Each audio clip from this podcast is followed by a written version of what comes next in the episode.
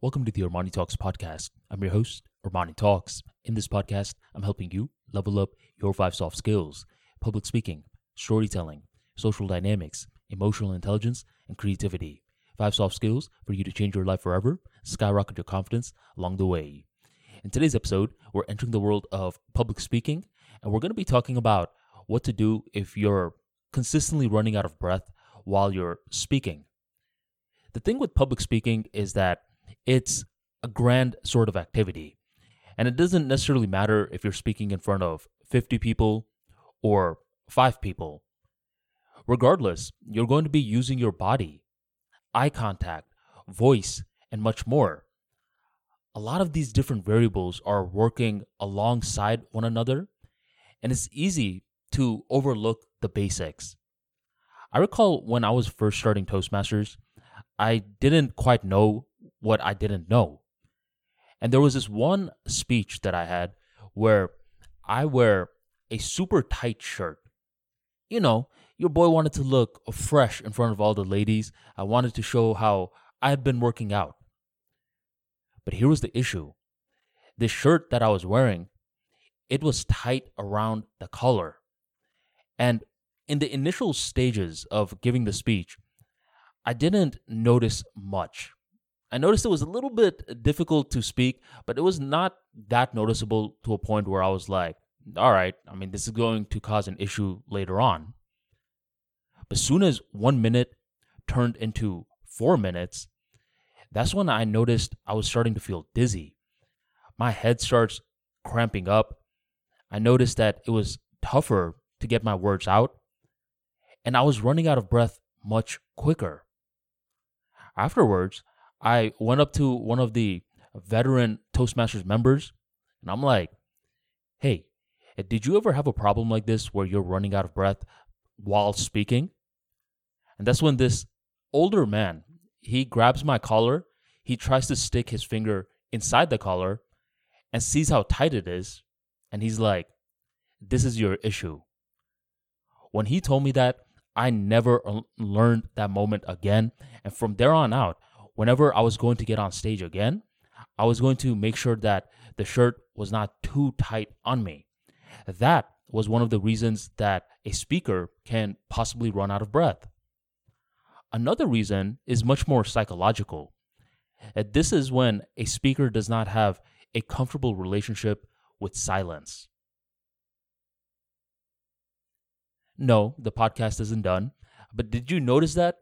I was just silent for a certain period of time, and I'm sure that there was feelings in your body, a sudden feeling of, whoa, what happened? What's he about to say? And you as the listener, I'm sure, felt captivated. While me as the speaker, when I was silent, I didn't feel as good. Nowadays, I feel good, but if I were to just be silent while recording a podcast, let's say 4 years ago, I would have felt uncomfortable. That's because 4 years ago, I didn't have a great relationship with silence. And likewise, when we take this sort of mindset onto the public speaking stage, what happens is that we're over here using so many different words. And when we should be silent in order to capture our breath, we're not. Instead, we're like, oh, whoa, come on, man, say something. Otherwise, the audience is going to get annoyed with you. But I just demonstrated that when I was silent, the audience members feel good.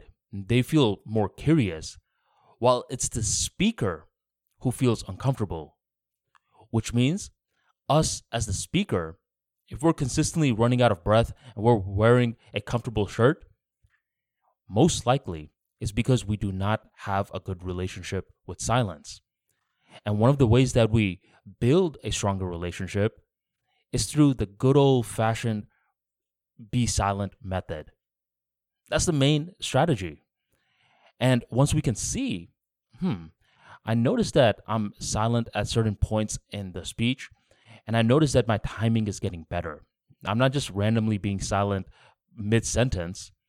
Instead, I'm starting to insert my silences strategically right after I got done dropping a massive point to allow the audience to appreciate the point that I just made. This is when silence speaks volumes because it allows the audience to better process the information. In the beginning stages, the whole timing thing is not even going to be a thing. It's going to be like, I have no clue when I should be silent. And this is when a speaker has to learn it the hard way. We have to fail a good amount of times. We have to be silent in the wrong moments to understand that these are the wrong moments to be silent, which will build the awareness for us to be silent in the right moments. From here on out, a great mental hack is to view communication skills as words and silence. Right now, you may be just viewing it as words. Fix that. From here on out, silence is just as important to communication as words, and the main way that we are going to factor in the strategic silence is by implementing it within our conversations, our podcast episodes, and our upcoming speeches. Practice away. If you want more practical insights like this into speaking skills, be sure to check out my book, Speakeasy, How to Be Articulate, Assertive, and Audacious Around People. In this book, you're going to learn much more about how to strategically use silence, how to strategically use words, and how to strategically use your voice in order to captivate your audience members and leave them in awe. Sound interesting? If so, be sure to check out Speakeasy in the description box or go on ArmaniTalks.com and grab your copy today. Thank you very much for joining the Armani Talks podcast, and I'll catch you next time.